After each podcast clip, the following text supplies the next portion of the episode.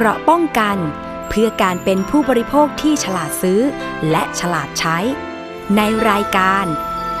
ภูมิคุ้มกัน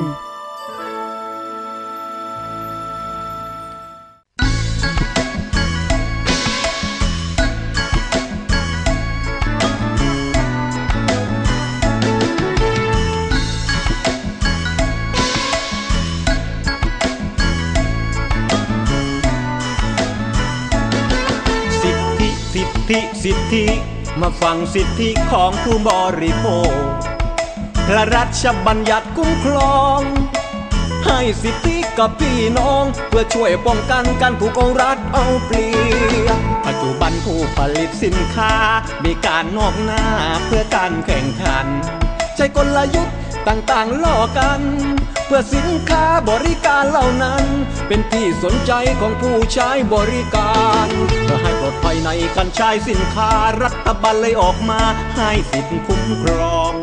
ตามพระราชบัญญัติดังนี้ผู้บริโภคพึงได้สิทธิทันที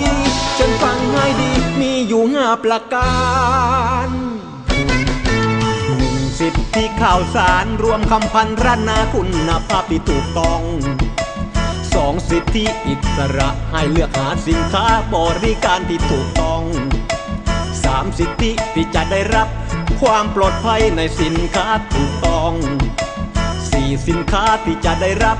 ความเป็นธรรมในการทำสัญญา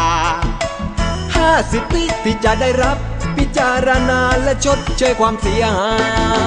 ย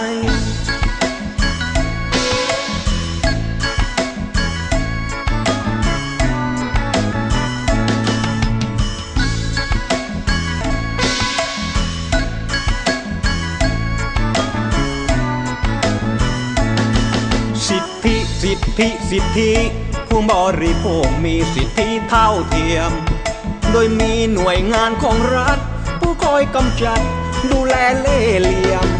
จากคณะกรรมการคุ้มครอง ผู้บริโภคจากสคบที่คอยช่วยเหลือในด้านต่างๆ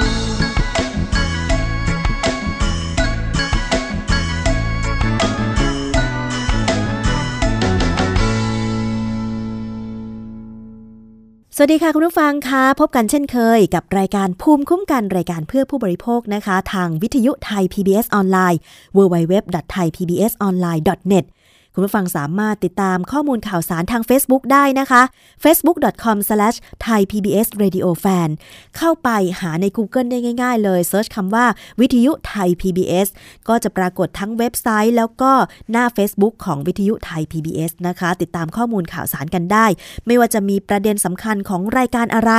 เราก็จะได้นำเสนอข้อมูลก่อน เพื่อให้คุณได้ติดตามกันนะคะ หรือว่าจะเป็นการดาวน์โหลดรายการไปฟังย้อนหลังเข้าไปที่เว็บไซต์เลยค่ะ www.thaipbsonline.net ไปเลือกรายการที่คุณอยากจะฟัง ดาวน์โหลดไปฟังได้เลยนะคะ ค่ะช่วงนี้รายการภูมิคุ้มกันรายการเพื่อผู้บริโภคนะคะ เรามาดูกันที่เรื่องของก๊าซหุงต้มกันสักนิดหนึ่งค่ะคุณผู้ฟัง หลายท่านที่อาจจะไม่ได้เข้าครัวเป็นประจำอาจจะ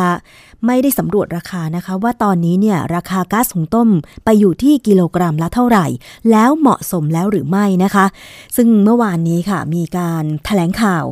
เปิดเผยผลสำรวจราคาขายปลีกก๊าซหุงต้มทั่วไทย วันนี้นะคะ ดิฉันได้เชิญคุณอิทธบุญอ้นวงศาค่ะ จากมูลนิธิเพื่อผู้บริโภคนะคะ มาพูดคุยกันว่าแท้จริงแล้วเนี่ยในปัจจุบันนี้ คนไทยได้ใช้ก๊าซหุงต้มในราคาที่เป็นธรรมแล้วหรืออยังนะคะ สวัสดีค่ะ คุณอิทธบุญค่ะ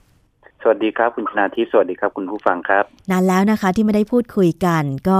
ครับเอ่อในช่วงก่อนๆโน้นเนี่ยคุณอิทธิบุญอ้นวงศาก็มาเป็นหนึ่งในผู้ดำเนินรายการภูมิคุ้มกันด้วย แต่ว่าในตอนนี้เนี่ยก็ไปทำงานทางด้านเรื่องของการขับเคลื่อนราคาพลังงานที่เป็นธรรมอะนะคะ วันนี้อะถามคุณอิทธิบุญนิดนึงคนไทยได้ใช้ราคาก๊าซหุงต้มที่เป็นธรรมแล้วหรือยังคะคือถ้าเราดูในส่วนของโครงสร้างทั้งหมด ที่ประกอบมาเป็นราคาก๊าซหุงต้มที่จำหน่ายเนี่ย ผมคิดว่ามีส่วนที่มีความไม่เป็นธรรมเนี่ย อยู่หลายประการครับ ที่แฝงอยู่ในราคาก๊าซหุงต้มค่ะเอาง่าย ๆก็คือว่าตอนเนี้ยราคาน้ำมันในตลาดโลกเนี่ย มันก็ลดราคาลงมานะครับ แล้วราก๊าซหุงต้มเนี่ย ส่วนหนึ่งก็ทำมาจากน้ำมัน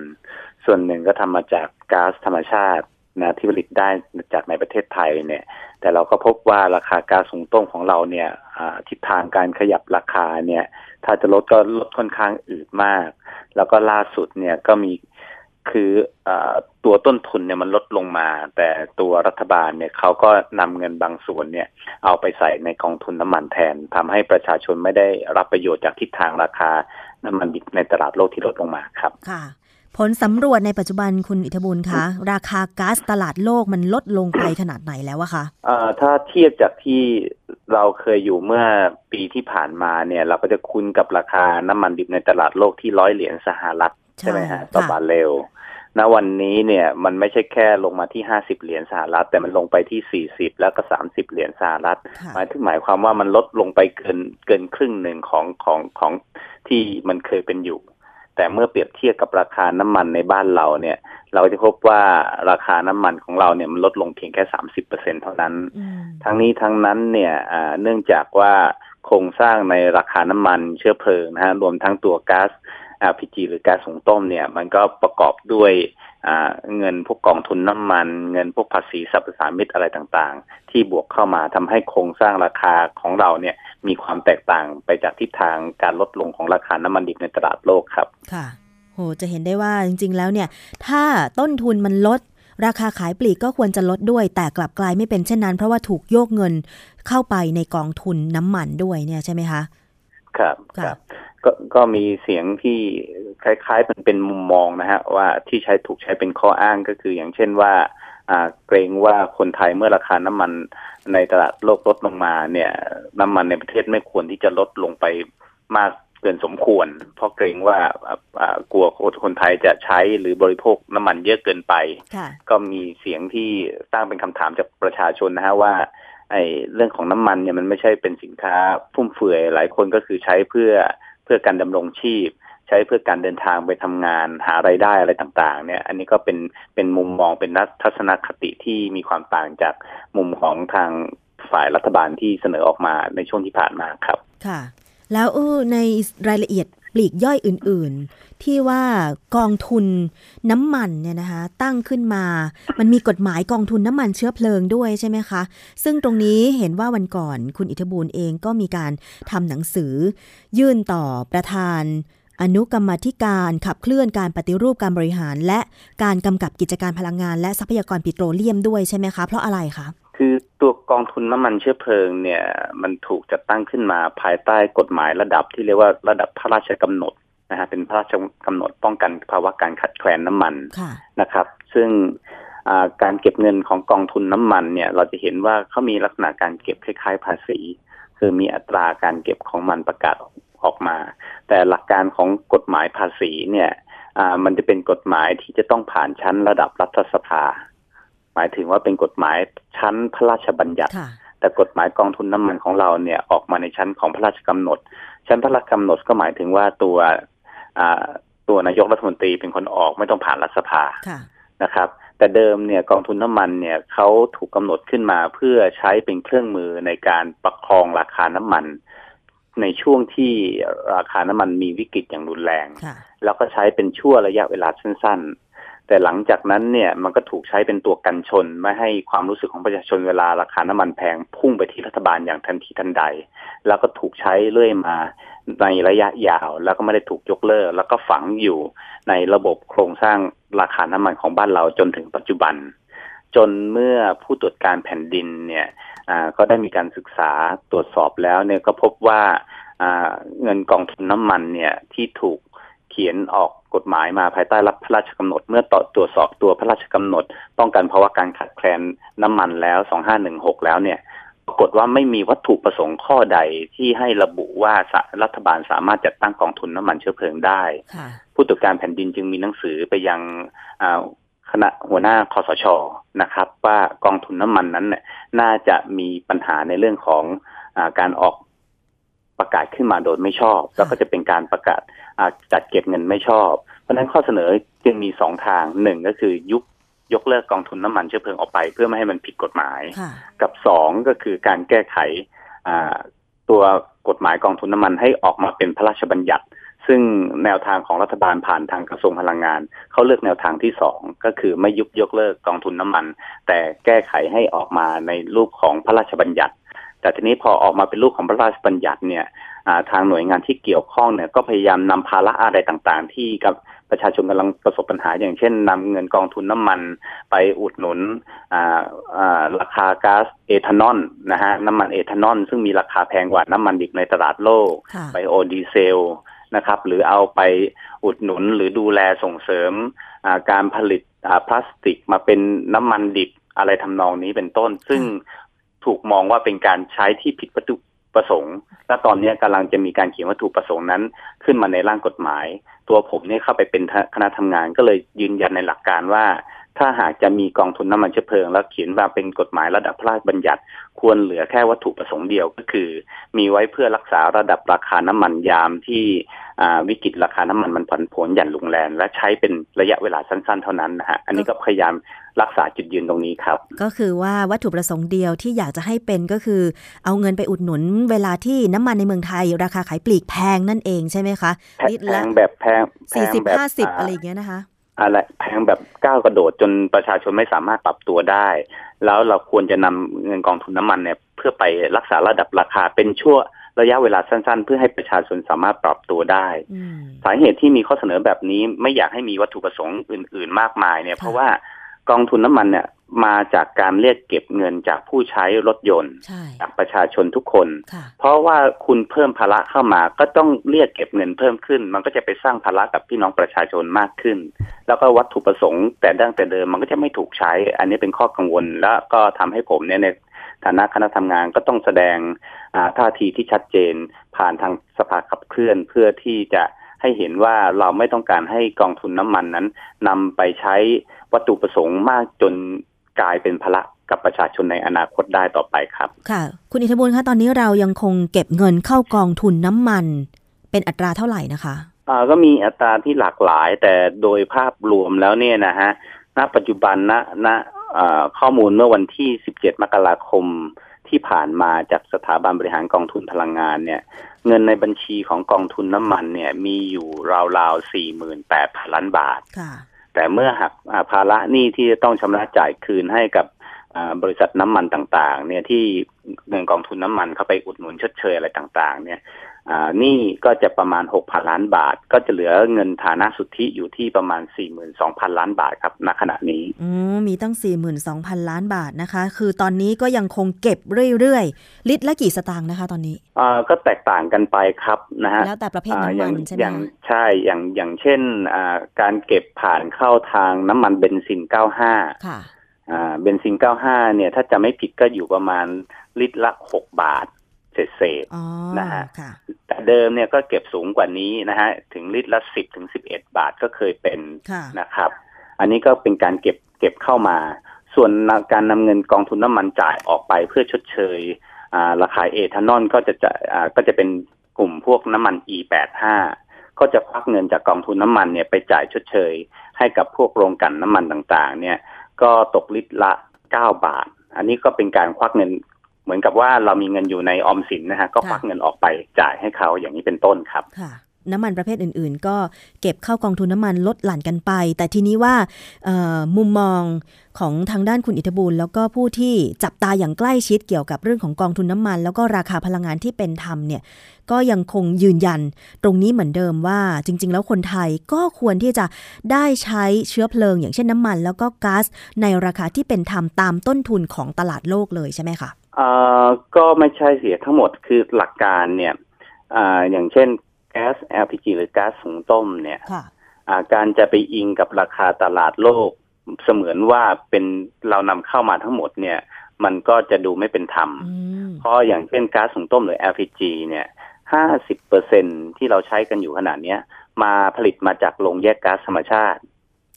นะฮะซึ่งมีอยู่ประมาณห้าโรงในขณะนี้ที่ตั้งเมืองไทย แล้วลงแยกก๊าซธรรมชาติเนี่ยก็นำวัตถุดิบก็คือจากก๊าซธรรมชาติในอ่าวไทยขึ้นมาแยกแล้วมาผลิตเป็นก๊าซ LPG ดังนั้นคำถามว่าสมควรหรือไม่ที่จะตั้งราคาเหมือนว่าเป็นราคาก๊าซ LPG ในตลาดโลกนะฮะในวันนี้เราก็เลยมีข้อเสนอไปที่สำคัญมากว่า ตอนนี้ข้อมูลที่เราพบเนี่ย ราคาก๊าซ LPG เนี่ยมันเริ่มมีความพิสดารแล้วกันนะฮะ เรียกว่า มีความพิสดารในในเรื่องของโครงสร้างราคานะครับ คืออย่างนี้นะครับว่า LPG ที่เราใช้อยู่เนี่ยในประเทศเนี่ยมาจากสามทางด้วยกันนะครับ ทางที่หนึ่งเนี่ยก็มาจากโรงแยกก๊าซธรรมชาติ ซึ่งมีสัดส่วนในมากที่สุดก็คือราวๆห้าสิบเอ็ดเปอร์เซ็นตนะครับ ทางที่สองเนี่ยมาจากโรงกลั่นน้ำมันนะฮะผลิตจากน้ำมันดิบแล้วแยกออกมาเนี่ยก็มากลายเป็น LPG ได้เช่นกันเนี่ย อยู่ราวๆยี่สิบเจ็ดเปอร์เซ็นตนะครับ ทางที่สามก็คือมาจากการนำเข้าอีกยี่สิบเอ็ดเปอร์เซ็นแล้วทีนี้วิธีการคิดณราคาณปัจจุบันเนี่ยก็คือเขาเขาเรียกว่าการใช้วิธีถัวถ่วงน้ำหนักนะครับ แล้วก็รัฐบาลก็มีการประกาศราคาขึ้นมา คือโรงแยกก๊าซเนี่ยรัฐประกาศราคาให้อยู่ในขณะเนี้ยอยู่ที่สิบห้าถึงสิบหกบาทต่อกิโลกรัม เราก็ต้องเอาสิบหกบาทต่อกิโลกรัมเนี่ย ไปคูณศูนย์จุดห้าหนึ่งเป็นตัวเลขจากไหนคะอ๋อห้าสิบเอ็ดเปอร์เซ็นต์ไงฮะเขาเรียกว่าถ่วงถ่วงน้ำหนักนะฮะอ่าก็คือศูนย์จุดห้าหนึ่งแล้วจึงไปบวกกับราคานำเข้าที่บวกให้อีกอ่าสามบาทต่อกิโลกรัม รวมกับราคาตลาดโลกเนี่ย ก็ต้องเอาไปคูณกุดศูนย์จุดสองหนึ่งอย่างนี้เป็นต้นนะฮะ อันนี้เป็นโครงสร้าง ก็เป็นถัวถ่วงน้ำหนักออกมา แต่ประเด็นคืออย่างนี้ฮะ คุณชนาทิพย์ตอนนี้ราคาตลาดโลกเนี่ย เมื่อคิดเป็นเงินบาทไทยเนี่ย อยู่ที่สิบสามบาทสิบห้าสตางค์ต่อกิโลกรัมแต่ปรากฏว่าราคาประกาศที่ทางกบงหรือคณะกรรมการบริหารนโยบายพลังงาน ประกาศรับเป็นราคาประกันให้กับโรงแยกก๊าซเนี่ย ปรากฏว่าอยู่ที่ราคาสิบห้าถึงสิบหกบาทต่อกิโลกรัมค่ะ แสดงว่ากันเกือบสามบาท คือของไทยแพงกว่า ประกันแพง อของไทยเนี่ยดันแพงกว่า เพราะนั้นไอ้แค่การเสนอว่าให้ราคาเท่าตลาดโลกเนี่ยก็ก็ก็ระดับหนึ่งแล้วนะฮะแต่ว่าเราวันนี้เรากำลังเสนอว่าเป็นไปไม่ได้ในขณะที่ตลาดโลกเขาขายอยู่ที่สิบสามแต่ทำไมเมืองไทยเนี่ย ถึงต้องมาขายคนไทยที่สิบหกบาทต่อกิโลกรัมค่ะอย่างเงี้ยนะฮะ แล้วตัวนี้มันเป็นตัวถ่วงน้ำหนักที่มากที่สุดก็คือผลิตออกมาห้าสิบเอ็ดเปอร์เซ็นให้เราใช้ไงฮะ พอ เราเอาอะไรที่เป็นตัวแพงเนี่ยไปคูณห้าห้าสิบเอ็ดเนี่ย มันก็ทำให้ราคาแก๊ส LPG ของเราเนี่ยแพงขึ้นทันที ดังนั้นวันนี้จึงมีข้อเรียกร้องว่ากบงเนี่ยเขาจะมีการประชุมในต้นเดือนทุก ๆ ต้นเดือนเนี่ย ดังนั้นกบงที่มีรัฐมนตรีพลังงานเนี่ย สมควรที่จะต้องพิจารณานะฮะว่า ราคาที่รัฐบาลประกาศให้กับโรงแยกก๊าซเนี่ย ที่ 16 บาทต่อกิโลกรัมนั้นเนี่ย มันสมเหตุสมผลหรือไม่ มีการนำต้นทุนอะไรมาใส่ เข้ามาในสูตรแล้วทำให้ออกมา แล้วกลายเป็นต้นทุนที่มีราคาแพงตลาดโลก ตลาดโลกเขาอยู่ได้ขาย13บาทต่อกิโลกรัมเขามีกำไร แต่บ้านเราบอกว่าที่16บาทเราจะเจ๊งเนี่ยคำถามก็คือว่ามันเป็นต้นทุนที่มีประสิทธิภาพมีความเป็นธรรมแค่ไหน แล้วโครงสร้างราคาเนี้ยก็ใส่อยู่เข้ามาในสูตร แล้วก็เป็นราคาก๊าซหุงต้มที่เราซื้อกันอยู่ทุกวันนี้ครับ ค่ะ ซึ่งพอคุณอิทบุญอธิบายตรงนี้ก็คงจะพอเห็นกันนะคะว่าโครงสร้างราคาที่แท้จริงของ NGV เป็นอย่างไรรวมถึงน้ำมันด้วย อันนี้ LPG LPG นะคะขอโทษค่ะ LPG นะคะแต่ว่าเมื่อ 20 มกราคมที่ผ่านมาคุณอิทบุญคุณผู้ฟัง ก็มีข่าวบอกว่า มติกบงประกาศลอยตัวก๊าซ NGV เนื่องจากประเมินว่าทิศทางระดับราคาในตลาดโลกยังมีแนวโน้มปรับลดลงต่อเนื่อง โดยสั่งการให้ปตทดูแลราคาเพดาน ราคาขายปลีก ไม่ให้เกินลิตรละ 13.50 บาท 13บาท50 สตางค์เป็นระยะเวลา 6 เดือน อันนี้ NGV นะคะ หากระดับราคา NGV เกินกว่าที่กำหนด ปตทจะเข้ามารับภาระดูแลส่วนต่างดังกล่าว โดยมีผล 16 กุมภาพันธ์นี้ แล้วก็รวมทั้งจะให้ รวมทั้งที่ประชุมนะคะได้ประกาศรถแมพยุทธศาสตร์ราคาก๊าซ LPG เพื่อเปิดโอกาสให้ผู้นำเข้ามากกว่า 1 ราย เนื่องจากปัจจุบันบริษัทปตทเป็นผู้นำเข้าเพียงรายเดียว โดยกำหนดแนวทางไว้ 4 ขั้นบันไดก็คือ ให้ยกเลิกมาตรการที่ไม่เอื้อให้เกิดผู้นำรายใหม่เข้ามา และให้บริษัทปตทเปิดโอกาสให้ผู้นำเข้า สามารถเช่าท่าเรือหรือคลังเก็บก๊าซ LPG ได้ ซึ่งจะเป็นการยกเลิกค่าขนส่งก๊าซไปตามภูมิภาคต่าง ๆ ด้วย นะฟังตรงนี้แล้วคุณอิทธิบุญมีความเห็นว่ายังไงบ้างคะสำหรับข่าวนี้ ก็มีสองข่าวใช่ไหมครับ ก็คือข่าวการกับ LPG ก็จะเห็นลักษณะว่ารัฐบาลหรือผ่านทางกบงเนี่ย มีลักษณะคล้ายกันก็คือมีการประกาศราคาให้ประกันราคาให้ระดับหนึ่ง เรื่องนี้คล้าย ๆ กับเกษตรกรนะฮะสวนยางชาวสวนยางพี่น้องชาวสวนยางพารานะครับ ที่พยายามเรียกร้องว่าตอนเนี้ยขาดทุนย่ำแย่ ขอให้รัฐบาลเนี่ยช่วยประกาศราคาหน่อยนะ เป็นหกสิบาทได้ไหมอะไรทำนองนี้ ซึ่งรัฐบาลได้ให้ได้แค่สี่สิบห้าบาทอย่างนี้เป็นต้น อันนี้ก็คล้ายๆกันนะครับ แต่ว่าปัญหาคือว่ามันมีผู้ร้องขอเนี่ยเพียงรายเดียวอย่าง NGV เนี่ย ผู้ผลิตก็มีเพียงรายเดียวในประเทศไทยก็คือปตทนะครับ ดังนั้นเนี่ยการประกันราคาหรือประกาศราคากับผู้ประกอบการเพียงรายเดียวเนี่ยคำถามก็มีคำถามอยู่เยอะนะฮะว่าต้นทุนที่เขาส่งมา ให้รัฐบาลพิจารณานั้นนะเป็นต้นทุนที่รีดไขมันมีประสิทธิภาพดีแล้วหรืออยังกับอีกอันหนึ่งที่อาจจะต้องทำความเข้าใจเพิ่มขึ้นก็คือว่า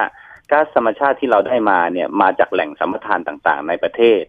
คำถามที่สำคัญก็คือว่าในขณะที่ทิศทางราคาก๊าซธรรมชาติจากแหล่งทั่วโลกต่างๆเนี่ยเขาลดราคาลงมา ตามทิศทางของราคาน้ำมันดิบในตลาดโลก แต่คำถามก็คือราคาก๊าซธรรมชาติจากแหล่งสัมปทานจากปากหลุมต่างๆประเทศไทยมีทิศทางลดลงในทิศทางเดียวกันกับราคาน้ำมันดิบในตลาดโลกหรือไม่ อันนี้ไม่มีข่าวนะฮะแล้วก็มายอมรับโครงสร้างว่าตอนเนี้ยราคาปตทที่เขาควรจะอยู่ได้เท่านี้รัฐบาลก็ประกาศประกันราคา ผมว่าการทำงานตรงเนี้ยมันไม่สุดไม่สุดติ่งนะไม่สุดริมนะฮะที่ไปถึงให้ถึงต้นน้ำที่แท้จริง อันนั้นคือเรื่อง NGV ส่วนเรื่อง LPG เนี่ย ก็ก็ภาคประชาชนเนี่ยพยายามพูดมาโดยตลอดว่ามันมีการผูกขาดเนี่ยอยู่ในระบบที่สำคัญเนี่ยอย่างเช่นโรงแยกก๊าซเนี่ยที่มีสัดส่วนการผลิตถึง 51เปอร์เซ็นเนี่ยก็มีเจ้าเดียวก็คือปตทนะฮะโรงก๊าซโรงแยกก๊าซทั้งหมด 5 โรงเนี่ยไม่มีการแข่งขัน อันนี้ก็จะเห็นนะจากแต่แล้วแล้วการนำเข้าเราก็ได้เห็นว่าเขาก็พูดเองเนื้อข่าวก็ออกมาเองว่า มันก็มีการผูกขาดนะฮะก็คือมีเจ้าเดียว ดังนั้น สองส่วนที่มีการจัดหาเนี่ย ก็มาจากเจ้าเดียวรวมกันแล้วเนี่ยถึงเจ็ดสิบเอ็ดเปอร์เซ็นต์นึกออกไหมฮะก๊าซที่ LPG ที่เราใช้อยู่เนี่ย ถูกผูกขาดอยู่เจ้าใหญ่ๆเต็มๆแบบร้อยเปอร์เซ็นคือเจ็ดสิบเอ็ดเปอร์เซ็นเนี่ยคือเจ้าเดียวเลย ก็คือปตท เพราะฉะนั้นไอ้โครงสร้างราคาอะไรต่างๆ คุณจะไปแสวงหาว่ามันมาเกิดมาจากความมีประสิทธิภาพมาจากการแข่งขันไม่มีเลย แต่ทีนี้ตามเนื้อข่าวก็บอกว่าจะ ยกเลิกมาตรการที่ไม่เอื้อให้เกิดผู้นำเข้ารายใหม่ แต่ทีนี้ยังไม่ได้ประกาศมาว่าจะยกเลิกมาตรการอะไรบ้างนี่สิคะอย่างเช่นเช่าท่าเรือคลังเก็บ LPG อะไรอย่างเงี้ยคือเจ้าอื่นๆสามารถที่จะแบบใช้ตรงนี้เป็นการลดต้นทุนได้ไหมเพื่อมาแข่งขันราคาหนึ่งเขาก็ต้องมาคิดค่าเช่าค่าบริการ เพราะทุกอย่างเป็นของเขาหมดตราบใดที่รัฐเนี่ยยังไม่พิจารณาว่า โครงสร้างพื้นฐานต่าง ๆ เหล่านั้น ไม่ว่าจะเป็นท่อแท่นคลังต่างๆเนี่ยเป็นของรัฐบาลหรือไม่ ตามคำพิพากษาของศาลปกครองสูงสุดนะครับ ก่อนที่ปตทจะถูกแปลรูปมาเนี่ย ประเด็นเนี้ยยังไม่ได้ถูกตีความให้เสด็จน้ำดังนั้นการมาพูดว่าจะเปิดเสรีอะไรต่างๆเนี่ยแค่ท้ายที่สุดเนี่ยมันก็จะมีคนกินค่าใช้จ่ายหรือค่าบริการต่างๆนะเอาคางก็เป็นของเขา เพราะฉะนั้นคนที่จะเปิดเสรีเนี่ยคุณก็จะต้องมีคางมาเก็บไงฮะ ปัญหาคือคนเหล่านั้นนำเข้ามาได้ แต่เขาจะไปเก็บที่ไหน ก็ต้องมาเก็บตรงนี้ ทีนี้แหละก็จะมีการคิดค่าบริการที่เป็นธรรมหรือไม่ มันก็จะตกไปอีกทอดหนึ่งพอค่าโครงสร้างพื้นฐานมันแพง มันก็จะไม่มีคนนำเข้าอีกเช่นกัน ดังนั้นเรื่องนี้มันควรพูดให้เห็นเป็นทั้งระบบนะครับ ท่อแท่นท่านะฮะการสิทธิในการนำเข้าต่างๆ แล้วก็การนำเข้านั้นก็จะต้องมีโคต้าอยู่ดี เพราะเราคงไม่ใช่นำเข้าทั้งหมดในเมื่อเราสามารถผลิตได้เองในประเทศถึงห้าสิบเปอร์เซ็นใช่ไหมฮะใช่มันก็แค่นำเข้าได้แค่สัดส่วนแค่ยี่สิบเปอร์เซ็นเท่านั้นเอง ดังนั้นการการนำเข้าเนี่ยวันนี้ที่เราเสนอไปเนี่ยก็เสนอว่าควรจะสัดส่วนการนำเข้านั้นต้องมีการกำหนดให้ชัดเจน แล้วก็ใช้วิธีบิดหรือบิดดิ้งหรือประมูลนะฮะเพื่อที่จะโชว์ให้เห็นต้นทุนที่ต่ำที่สุดนะครับ โดยไม่จำเป็นต้องอิงราคาตลาดโลกหรือไม่ไม่ไม่จำเป็น ก็อันนี้ก็คล้ายๆ กับกรณีของกสทชฮะที่มีการบิดดิ้งกัน มีการประมูลกันในส่วนตรงนั้น ก็ถือว่าเป็นการขยับขับเคลื่อนดีกว่าไม่ไม่มีอะไรที่เปลี่ยนแปลงก็ต้องดูดูต่อไปนะฮะว่าผลในทางปฏิบัตินั้นจะเป็นอย่างไร แต่สิ่งที่เป็นห่วงก็คือโครงสร้างพื้นฐานต่างๆ เหล่านั้นเนี่ยยังไม่ได้มีการตีความหรือยังไม่มีการจัดการว่ามันควรจะมีใครดำเนินการ ซึ่งในประเทศ อื่นๆ เนี่ยเขาจะแก้ปัญหาวิธีนี้ด้วยการจัดตั้งบรรษัทพลังงานแห่งชาติขึ้นมา เป็นของรัฐทั้งหมดร้อยเปอร์เซ็นแล้วก็เป็นผู้ดูแลโครงสร้างพื้นฐาน แล้วก็เป็นคนจัดการให้เกิดการแข่งขันเข้ามาใช้อ่าบริการโครงสร้างพื้นฐานของรัฐ หรือบริษัทพลังงานแห่งชาติที่เป็นของรัฐเนี่ยอย่างเท่าเทียมกันเสมอภาคกันครับค่ะแต่ของบ้านเราเนี่ยมันยังไม่ได้ดำเนินการในส่วนตรงนี้อย่างเป็นกิจจลักษณะ แล้วก็ตัวตัว ตัวที่เคยเป็นบริษัทพลังงานแห่งชาติเนี่ยมันก็ถูกแปรรูปไปแล้วค่ะดังนั้นตัวของมันเองจึงไม่สามารถเรียกว่ามันเป็นบริษัทพลังงานแห่งชาติได้ทั้งทางนิตินัยหรือทางพฤตินัยครับ เพราะว่ายังคงเป็นผู้ผลิตแล้วก็แสวงหากำไรอยู่ใช่ไหมคะ เพราะฉะนั้นเนี่ยก็อยู่เรื่อองยู่ในฐานะที่ต้องแข่งขันกับคนอื่นเหมือนกัน แต่ว่าในขณะนี้เขาได้สิทธิ์ที่เป็นสิทธิ์เสมือนรัฐนะฮะค่ะท่อแท่นท่าก็ใช้สิทธิ์ตรงนี้เข้ามา เพราะฉะนั้นมันทำให้เกิดความได้เปรียบ กับคนอื่นที่อยากจะแข่งขันค่ะอัเนี้ยมันมันมันก็มีความไม่เป็นธรรมอยู่ตรงนี้เกิดขึ้น ซึ่งรัฐบาลในฐานะเป็นเป็นกรรมการเป็นคนกำกับอ่าดูแลต่างๆ เนี่ยควรจะสร้างภาวะความเสมอภาคให้เกิดขึ้นให้ได้เสียก่อนก่อนที่จะมาพูดคำว่าเปิดเสรีหรือการแข่งขันนะครับแต่มีเพิ่มเติมอีกนิดนึง อันนั้นเป็นบันไดขั้นที่หนึ่งของการแข่งขันราคา LPG นะคะเขาบอกว่ามีต่อก็คือบันไดขั้นที่สองเนี่ยเขาบอกว่าถ้ามีผู้นำเข้ามากกว่าหนึ่งราย สนพก็จะติดตามระบบการแข่งขัน แล้วก็ปรับปรุงการกำหนดราคานำเข้าใหม่ เพื่อเปิดโอกาสให้มีผู้นำเข้ามากขึ้น บันไดขั้นที่ 3 ก็คือให้กรมธุรกิจพลังงานพิจารณาประมูลนะคะการไปประมูล สุทธิพันธ์นำเข้าของผู้ค้าเพื่อให้เกิดการแข่งขัน แล้วก็ขั้นทีสี่4 ก็คือให้กระบวนการทั้งหมดเนี่ยนำไปสู่การค้าเสรีเต็มรูปแบบ ซึ่งประชาชนจะไม่ได้รับผลกระทบต่อราคาขายปลีก อันนี้คือบันไดสีขั้นเต็มๆของทางด้านกบง คุณอิทธิภูลเห็นว่ายังไงบ้างคะคือมันจะเกิดการขั้แข่งนที่หขันให้จริงไหมคือคือขั้นก่อนที่เขาจะไปขั้นที่หนึ่งสองสามเนี่ยเขาไม่ไม่ได้พูดถึงพื้นฐานเลย คือโครงสร้างพื้นฐานไงฮะค่ะเมื่อกี้อย่างที่ผมให้ข้อมูลไว้ ว่าก่อนที่คุณจะสตาร์ทให้คนเข้ามาแข่งขันเนี่ย จุดยืนพื้นฐานหรือโครงสร้างพื้นฐานในการเข้าถึงเนี่ยไม่ว่าจะเป็นคลังท่อแท่นท่าต่างๆ เนี่ยจะต้องเท่าเทียมกันก่อนอ้าวถ้าผมเป็นรายใหม่ ผมอยากจะเป็นทำธุรกิจนำเข้าก๊าซ LPG แล้วคลังที่จะให้ผมเก็บ ผมต้องลงทุนเองเหรอค่ะ ในขณะที่เจ้าเดิมมีตัวนี้เป็นตัวสตาร์ทอยู่แล้วค่ะเข้าใจไหมฮะค่ะผมไม่มีตรงส่วนนี้เนี่ย ผมถามว่าผมจะมีศักยภาพในการนำเข้าแข่งขันเขาได้อย่างไร ตัวคลังอะระบบท่อล่ะค่ะผมจะเข้าใช้ได้อย่างไง อย่างเงี้ยแล้วผมจะแข่งขัน ผมนำเข้ามาได้ ผมก็ดำเข้าได้แค่อย่างเก่ง เรือของผมลำสองลำแล้วจะขายแข่งล็อตใหญ่ได้ยังไง การแข่งขันเนี่ยรัฐจะต้องเป็นผู้จัดการทั้งกติกา แล้วก็ตัวเขาเรียกว่าตัวอำนวยความสะดวก ซึ่งในส่วนตรงเนี้ยพวกท่อแท่นท่าต่างๆ เนี่ยมันควรจะเป็นกรรมสิทธิ์ของรัฐ ควรจะเป็นองค์กรหรือคณะกรรมการกำกับกิจการอ่าด้านเชื้อเพลิงเนี่ยที่เป็นของรัฐ เป็นผู้อำนวยความสะดวกให้กับอ่าผู้ประกอบการธุรกิจเอกชนที่จะมาทำธุรกิจด้านเชื้อเพลิงนำเข้าหรืออะไรก็แล้วแต่เนี่ยเข้าถึงอย่างเท่าเทียมกัน และราคาค่าบริการต้องไม่สูงหรือแพงเกินไปค่ะที่จะทำให้ราคาเชื้อเพลิงที่นำเข้าเนี่ยมันกลับมาสูงอีกครั้งได้ค่ะแต่ตอนเนี้ยรัฐไม่พูดถึงไอ้บันไดขั้นที่หนึ่งเนี่ยแต่ไปพูดขั้นที่สองสามสี่เนี่ย มันเหมือนโฆษณาชวนเชื่อ แล้วก็ เบี่ยงประเด็นไปที่สำคัญที่สุดก็คืออยากจะย้ำก็คือ โครงสร้างพื้นฐานต้องพิจารณาให้เป็นไปตามคำพิพากษาของศาลปกครองสูงสุดค่ะอะอะไรที่อ่าแปรรูปไปแล้วและไม่ใช่องค์คาพยพ คุณไม่ใช่องค์คาพยพของรัฐอีกต่อไป คุณจะต้องคืนให้กับกระทรวงการคลังและกระทรวงการคลัง ก็จะต้องมาจัดระเบียบ ไอ้ท่อแท่นท่าลงยงลงแยกอะไรต่างๆเนี่ยให้เป็นของรัฐให้เรียบร้อยแล้วก็จัดตั้งบริษัทพลังงานแห่งชาติเสียก่อนค่ะแล้วก็ปล่อยให้เกิดการแข่งขันเสรีสำหรับระระดับผู้ประกอบการในส่วนของกลางน้ำและก็ปลายน้ำต่อไปครับค่ะ อันนี้คือข้อเสนอมีอะไรเพิ่มเติมสำหรับข้อเสนอในวันนี้ที่เออเมื่อวานนี้ที่มีการแถลงข่าวด้วยไหมคะเอ่อ ข้อเสนอที่สำคัญเนี่ยในในส่วนของราคาก๊าซธรรมชาติเนี่ย เราไม่ได้โทษเลยนะฮะเพราะเอ่อข้อมูลส่วนใหญ่ที่ออกมาก็ปรากฏว่าราคาเอ่อมีการขายเกินราคาแนะนำที่เอ่อเอ่อกรมการค้าประกาศออกมาเนี่ยที่ 370 บาทเนี่ยค่ะอ่าหลายๆจุดทั่วประเทศเลยค่ะนะครับ แต่เราก็ไม่ได้โทษผู้ค้า ปลีกรายย่อยเลยนะฮะค่ะว่าทำไมเขาถึงขายแพง เพราะผมคิดว่ามันมีการกินกันเป็นทอดๆอย่างที่พยายามอ่าไล่เลียงมาในเบื้องต้นค่ะนะครับอ่าขายถึง 400 บาทก็มีเหรอคะ420บาท ก็ถังมี15กิโลกรัมเนี่ยเหรอคะแถวภาคอีสานใช่ฮะแล้วก็ในต่างจังหวัดเนี่ยเป็นผู้มีรายได้น้อยกว่า เยอะมากค่ะเพราะเพราะฉะนั้นราคาราคาที่ปรากฏเนี่ยมันก็สะท้อนให้เห็นถึงความเดือดร้อนขึ้นมาเนี่ย ดังนั้นข้อเสนอของเราเนี่ยก็ไล่เรียงไปตั้งแต่กิจการต้นน้ำก็คือที่แหล่งสมรทานก๊าซธรรมชาติจากปากหลุมเนี่ย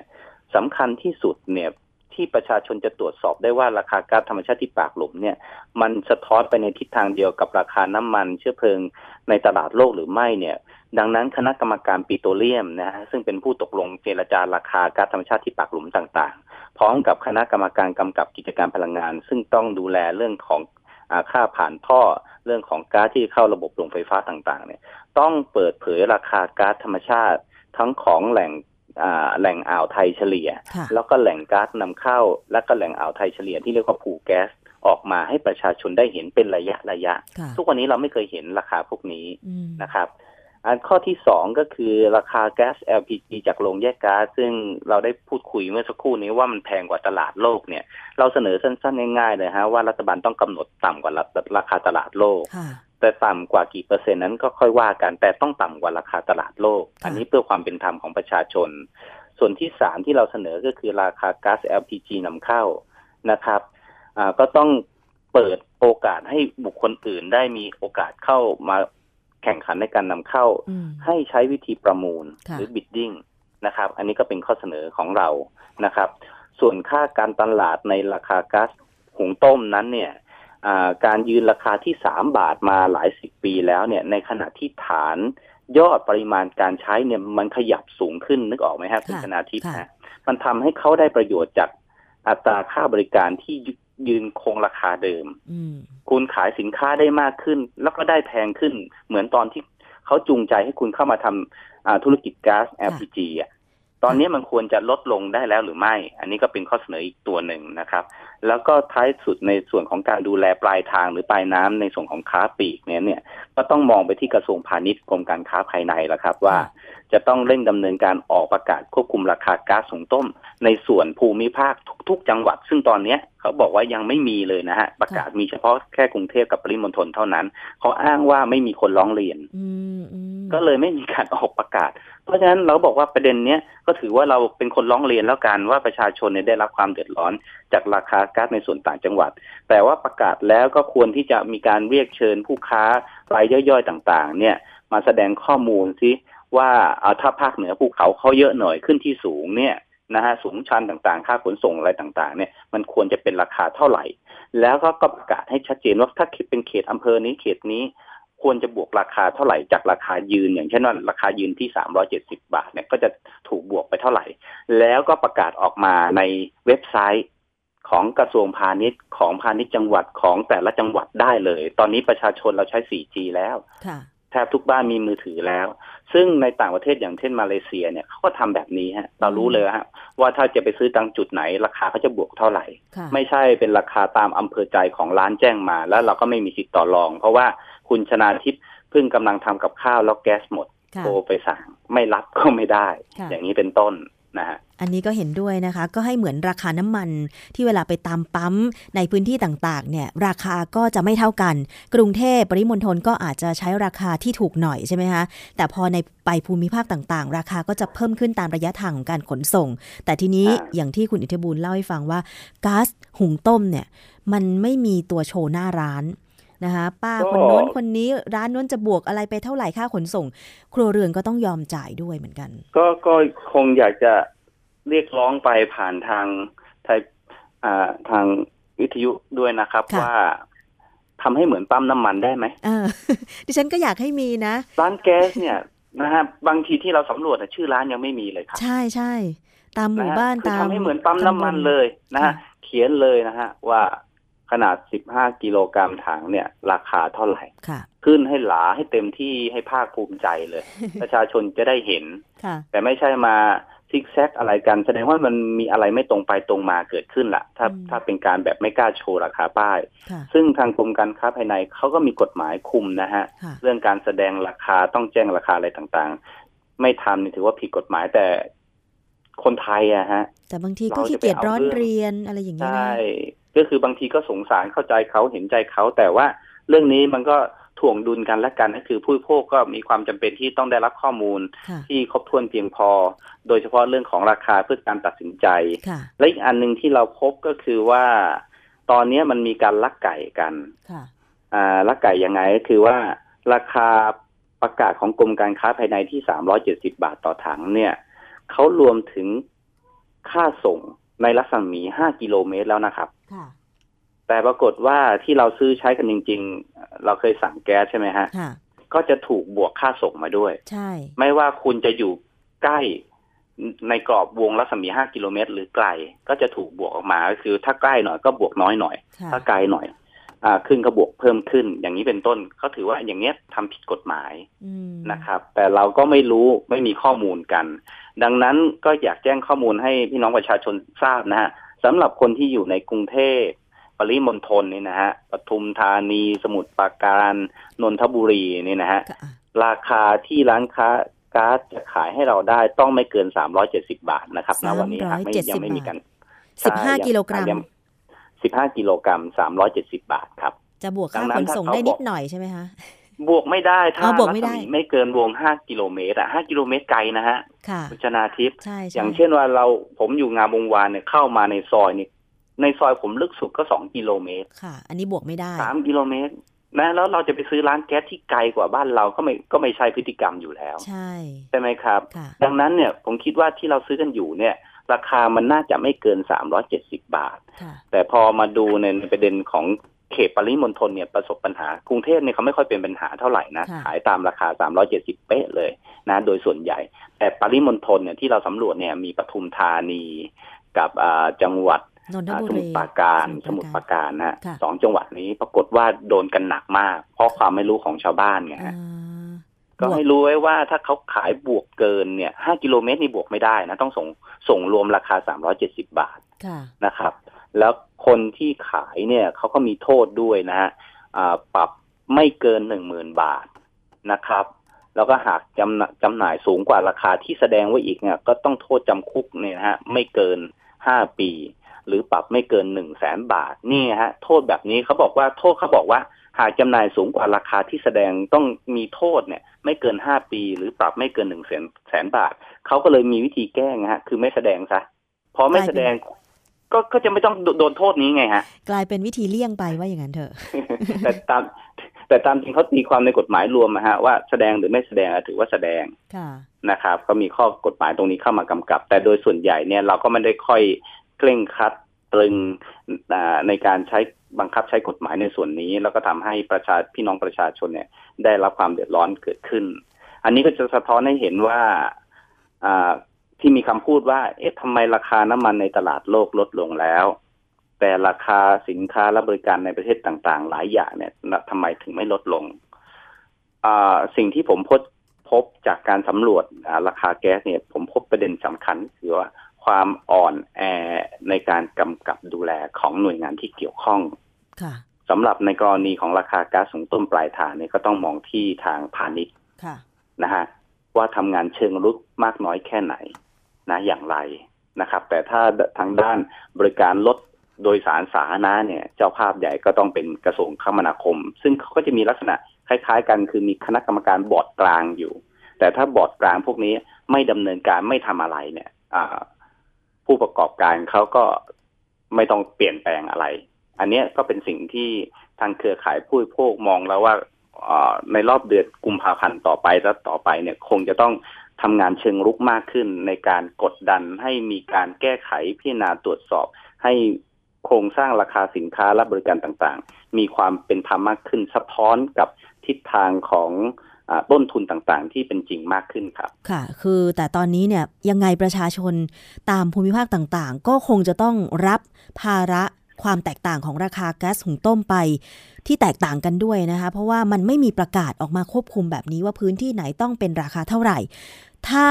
จะไปอ้างว่ากรุงเทพขาย 15 กิโลเนี่ย370 บาท แต่ถ้าไปสั่งอยู่ที่ยอดดอย อย่างเช่นแถวเชียงใหม่เชียงรายอะไรอย่างเงี้ยราคามันอาจจะได้ไม่ได้ตามนี้ แต่ว่าการบวกราคาของพ่อค้าเนี่ยมันมันก็ไม่มาตรฐานเดียวกันนะคะ คุณอิทธบุญยังไงก็คงจะต้องรับภาระไปอะใช่ไหมคะก็สภาพคล้ายๆ กับตอนที่เราเรียกแท็กซี่สมัยก่อนฮะก่อนที่ค่ะจะมีแท็กซี่มิเตอร์อะค่ะต้องยืนต่อรองราคากันอะค่ะคล้ายๆกันแบบนั้นจนเมื่อเรามีกฎหมายมาคุมเรื่องราคาแท็กซี่ถึงคลี่คลายลงค่ะ นะฮะในระดับหนึ่งอย่างเงี้ยเพราะฉะนั้นราคาก๊าซสูงต้มเนี่ยรัฐต้องเข้ามาจัดการครับค่ะคือหนึ่งก็คืออามีการเกณฑ์ราคาในระดับหนึ่งที่จะให้เป็นที่พิงของประชาชน แล้วก็เป็นที่พิงของผู้ค้ารายย่อยได้นะไม่เดือดร้อนมากจนเกินไปคำถามคือราคาตรงนั้นอยู่ที่ตรงจุดไหน มันก็จะต้องมีการเรียกประชุมนะฮะของคณะกรรมการว่าด้วยราคาสินค้าในระดับจังหวัด แต่นี่ขณะนี้เราพบว่าไม่ไม่ได้มีการทำอะไรเลยค่ะโดยอ้างว่าไม่มีการร้องเรียนจากพี่น้องประชาชน ก็เลยปล่อยนะครับไป ทีนี้ถ้าพี่น้องประชาชนได้ฟังรายการภูมิคุ้มกันตรงนี้แล้วได้ยินข้อมูลจากคุณอิทธิบูลแล้วเนี่ยนะคะ ราคาก๊าซที่คุณซื้อนะคะหุงต้มสำหรับครัวเรือน 15 กิโลกรัมเป็นเท่าไหร่ ลอง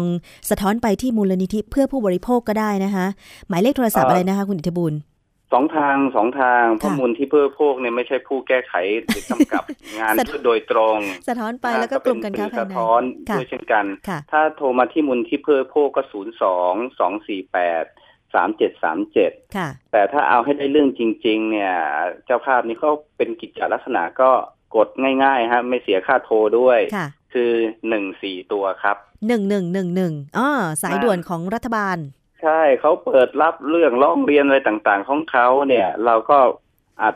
อ่าใส่ข้อมูลเข้าไปได้นะฮะสำหรับพี่น้องที่อยู่ต่างจังหวัดเนี่ย เรื่องของราคาสินค้าต่างๆ ในส่วนของราคาแก๊สหุงต้มเนี่ยผู้ว่าราชการจังหวัดเป็นประธานโดยตำแหน่งครับขค่ะองคณะกรรมการว่าด้วยราคาสินค้าบริการในระดับจังหวัดครับค่ะ ก็สามารถโทรไปที่อ่าสาราว่าการจังหวัดนั้นๆของของท่านได้เลยนะครับ ที่จะให้ข้อมูลกับทางผู้ว่าว่าควรถึงเวลาแล้วที่จะต้องมีการประกาศควบคุมราคาก๊าซหุงต้ม เพื่อให้ประชาชนได้รับการคุ้มครองมากกว่าที่เป็นอยู่ครับ ซึ่งจริงแล้วเนี่ยในหน้าเว็บไซต์ของกรมการค้าภายในเนี่ยนะคะ www.dit.go.th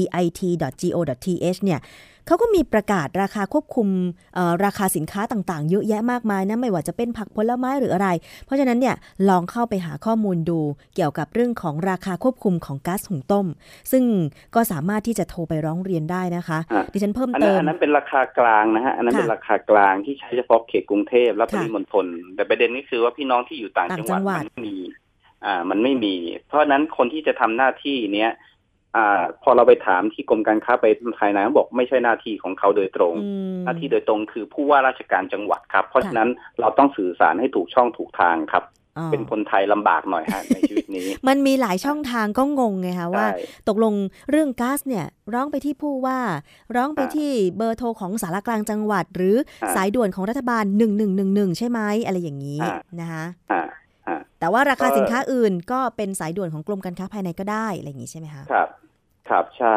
เพราะว่าถ้าเราเงียบเฉยเนี่ย เดี๋ยวท่านจะนึกว่าเรายอมรับค่ะว่าเรามีความสุขดีแล้วกับสิ่งที่เป็นราคาก๊าซอยู่ กับราคาที่เป็นอยู่ ท่านก็จะไม่แก้ไขอะไร ดังนั้นเรามีปากมีเสียงเนี่ยก็อย่างน้อยก็มีประโยชน์ที่ทำให้หนึ่งก็ระบายความเครียดของเราได้ด้วยระดับหนึ่งสองมันอาจจะนำไปสู่การเปลี่ยนแปลง หรือค่อยๆ เปลี่ยนแปลงได้มากขึ้นนะครับค่ะถ้าแต่ถ้าอยู่เฉยๆเนี่ยก็คิดว่าไม่จะไม่เกิดเปลี่ยนความเปลี่ยนแปลงอะไรทั้งสิ้นนะครับค่ะเอาละค่ะ วันนี้ขอบคุณมากเลยนะคะ คุณอิทธิบูลอ้นวงศากับข้อมูลดีๆนะคะ เกี่ยวกับเรื่องของโครงสร้างราคาพลังงาน เรื่องของราคาขายปลีกก๊าซหุงต้ม ซึ่ง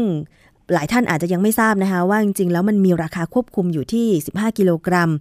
370 บาท ในเขตกรุงเทพปริมณฑลนะคะแต่ว่าถ้าใครเดือดร้อนที่ต้องใช้ก๊าซแบบ อย่างเช่นร้านอาหารตามสั่งดิฉันเชื่อแน่ว่า ใช้เดือนหนึ่งก็น่าจะหลายถัง บางร้านก็อาจจะเป็น 10 ถังก็ได้ถ้าขายดีๆ ใช่ไหมคะ เพราะฉะนั้นนี่มันหมายถึงต้นทุน ถ้าคุณมีต้นทุนค่าเชื้อเพลิงที่สูง ก็ต้องไปบวกราคาค่าอาหารกับลูกค้าที่สูงเพิ่มมากขึ้น แล้วคนที่จะรับภาระก็คือผู้บริโภคอย่างเราๆท่านๆนั่นเอง เพราะฉะนั้น ต้องไม่นิ่งดูดายนะคะร่วมกันสะท้อนความคิดเห็นไปเอ่ออะไรถูกอะไรแพงอะไรมันสมควรหรือไม่ยังไงใช่ไหมคะ วันนี้ขอบคุณมากเลยค่ะ คุณอิทธิบุญคะครับ ขอบพระคุณมากครับสวัสดีครับสวัสดีค่ะนั่นแหละค่ะ ประเด็นที่เราพูดคุยกันในวันนี้นะคะ พักกันครู่หนึ่งเดี๋ยวช่วงหน้ายังมีเรื่องอื่น ๆ อีกกับรายการภูมิคุ้มกันรายการเพื่อผู้บริโภคค่ะ เกราะป้องกันเพื่อการเป็นผู้บริโภคที่ฉลาดซื้อ และฉลาดใช้ ในรายการ ภูมิคุ้มกัน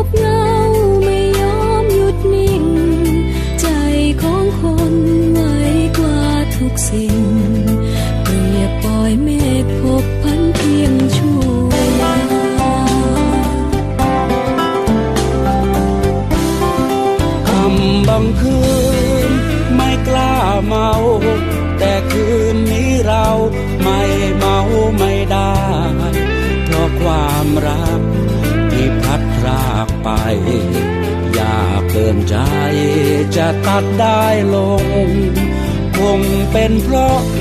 สวรรค์ไม่ส่งนรกไม่สร้างรักจึงจางล้างใจ เหลือแต่ตัวบาดรักท่วมกายหล่นจมลงในสายทานที่สิ้นหวัง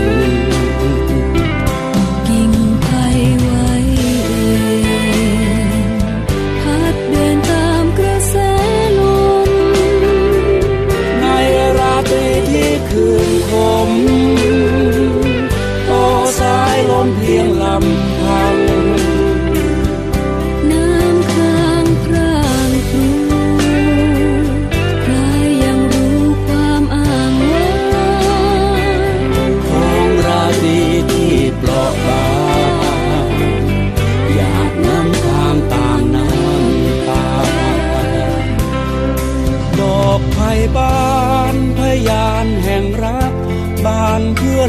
จาก เจ้าจงปล่อยวา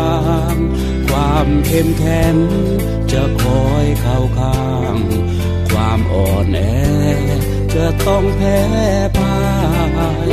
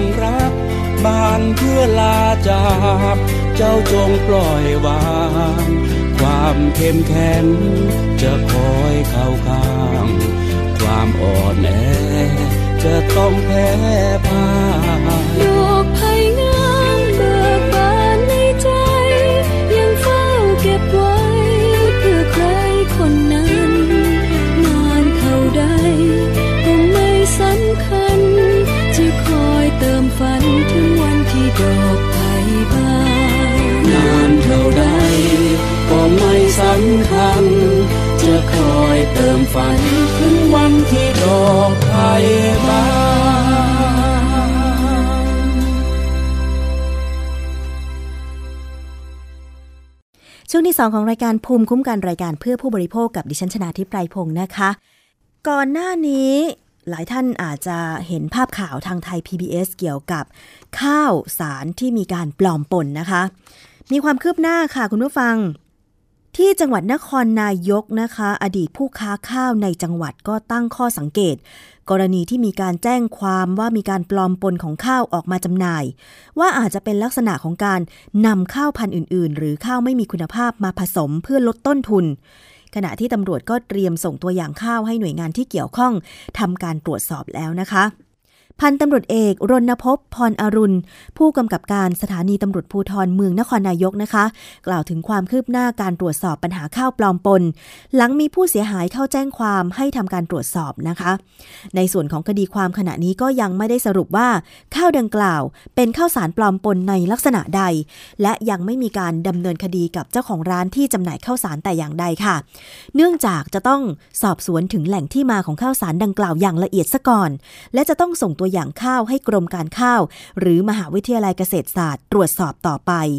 ขณะเดียวกันนะคะ ทีมข่าวไทย PBS ก็ได้นำตัวอย่างข้าวสารดังกล่าวที่สงสัยว่า เป็นข้าวสารปลอมปน มาทำการทดสอบเผา เปรียบเทียบกับข้าวหอมมะลิที่ซื้อตามท้องตลาด ก็พบว่าข้าวสารทั้งสองชนิดนั้นติดไฟลุกไหม้และเท่าจับตัวเป็นก้อนแข็งสีดำเหมือนกัน นะคะ อดีตเจ้าของโรงสีแห่งหนึ่งในจังหวัดนครนายกตั้งข้อสังเกตเรื่องดังกล่าวว่าข้าวสารหอมมะลิที่ขายในท้องตลาดส่วนมากจะผสมข้าวสารชนิดอื่น ๆ ด้วย ซึ่งกรณีดังกล่าวอาจจะเป็นไปได้ว่า อาจเป็นข้าวที่เจือปนกับข้าวสารพันธุ์อื่น ๆ หรือข้าวด้อยคุณภาพ เพราะหากเป็นข้าวหอมมะลิแท้เมื่อหุงสุกข้าวจะเกาะตัวกันแน่น และมีกลิ่นหอม ส่วนข้าวพันธุ์อื่น ๆ จะมีลักษณะแตกต่างกันออกไปค่ะทั้งนี้ผู้บริโภคก็สามารถตรวจสอบเบื้องต้นได้ด้วยตัวเองนะคะ แล้วก็ควรจะพิจารณาทั้งเรื่องของร้านที่ขายข้าว และราคาประกอบในการตัดสินใจซื้อ อย่างที่บอกค่ะว่าเราผู้บริโภคจะต้องมีภูมิคุ้มกันก่อน เคยซื้อข้าวถุงหนึ่ง นะคะราคาเท่านี้พอกลับมาซื้ออีกทีอ้าวทำไมมันราคาถูกอย่างไม่น่าเชื่อ อย่าเพิ่งไปรีบซื้อนะคะ ต้องถามเขาว่า ข้าวนี้สีเมื่อไรผลิตอะไรอย่างไรนะคะ แล้วดูลักษณะของข้าวด้วยว่า มันผิดแผกไปจากที่เราเคยซื้อมาหรือเปล่านะคะ คุณผู้ฟัง